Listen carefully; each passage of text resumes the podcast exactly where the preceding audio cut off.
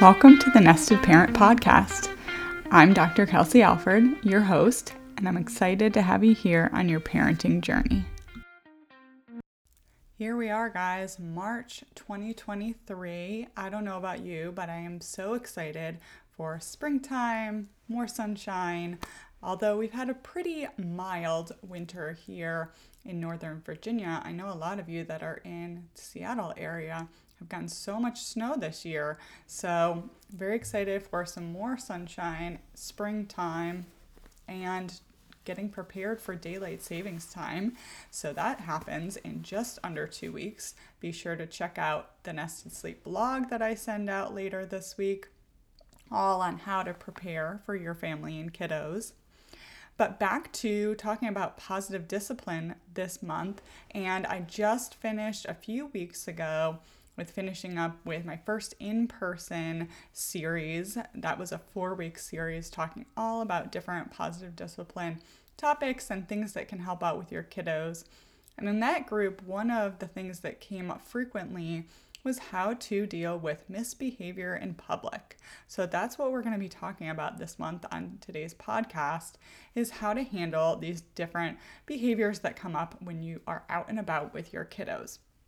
So, positive discipline, again, you can use at any time throughout the lifespan, uh, but a lot of you are in the throes of toddler and preschool age and getting into younger school age. So, this is going to be kind of focusing on how you can help with those ages when you're dealing with misbehaviors in public. So, first off, it's always important to think about how to handle different behaviors on explaining to our kids what we should do versus telling them what not to do. So, with this, a thing that can be really, really helpful is that again, you don't always have to deal with the misbehavior in that moment. This is if you notice that this is coming up for your kiddo or for someone in your family you're going to want to do some different role playing activities with them to tell them what they should do versus telling them what not to do in the moment. And why is that exactly? Well, one of the things that we need to know for dealing with different behaviors with young children is that they really just developmentally need to be to- not told what to do, um, but really asking them and putting it back on them, it kind of gives that element of control, which is a normal developmental process that they should be going through. And so instead of saying, you know, say you're in a restaurant and you're telling them, please sit down, sit down, come on, don't walk around, don't run around, you know, not, not, don't do this.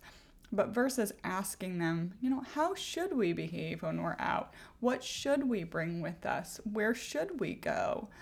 And so these are some different role playing activities that you can do with your children ahead of time, especially in that preschool and early school age, to really get them involved in talking about what's going to happen. Sometimes you can prepare, you know, a day ahead of time. Other times it might even just be in the car on the drive there. But you're going to want to ask them, okay, well, when the waitress comes over, what should we do? Um, you know, how should we communicate? Things like that.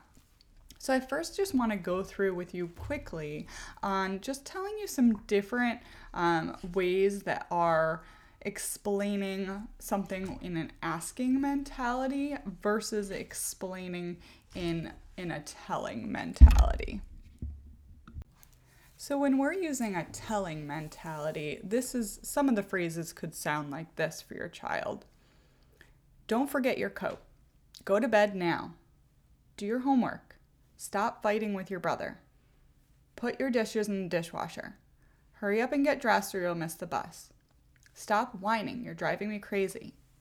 So, those are some statements that are telling our children what to do, okay? So, we want to switch that into more of an asking statement. And those could sound a little bit like this What will you wear so you'll be warm outside? What's next on your bedtime routine chart?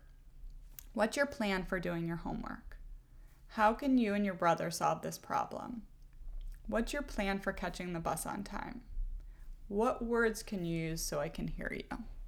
So, again, those are more asking your child what is expected of them So, what comes next on the bedtime routine chart? You're putting that into their realm of control. They're answering that statement. You're not telling them what to do. Because what happens when you tell your child what to do is that their brain is kind of closing down. They're not really listening to your next statement because they feel like they're being either attacked or just kind of told what to do very specifically. And they are not in control of that situation, which is a very de- normal developmental thing to go through during this preschool and school age time frame. So, Next, when you're thinking of going on an outing, going out to dinner with your child, I want you to think of some of those asking statements that you can talk about in the car on the way there, such as, What are some things that we could do when we feel like wiggly in our seat? Or when we're at the restaurant and we get food that we might not like, what do you think we could do instead? You're kind of asking them ahead of time to think through some of those different scenarios that it could look like. So, use some more of those asking statements. Shoot me an email. Let me know how your next outing goes. Hopefully, it is a little bit of a smoother process using this positive discipline tool of asking versus telling.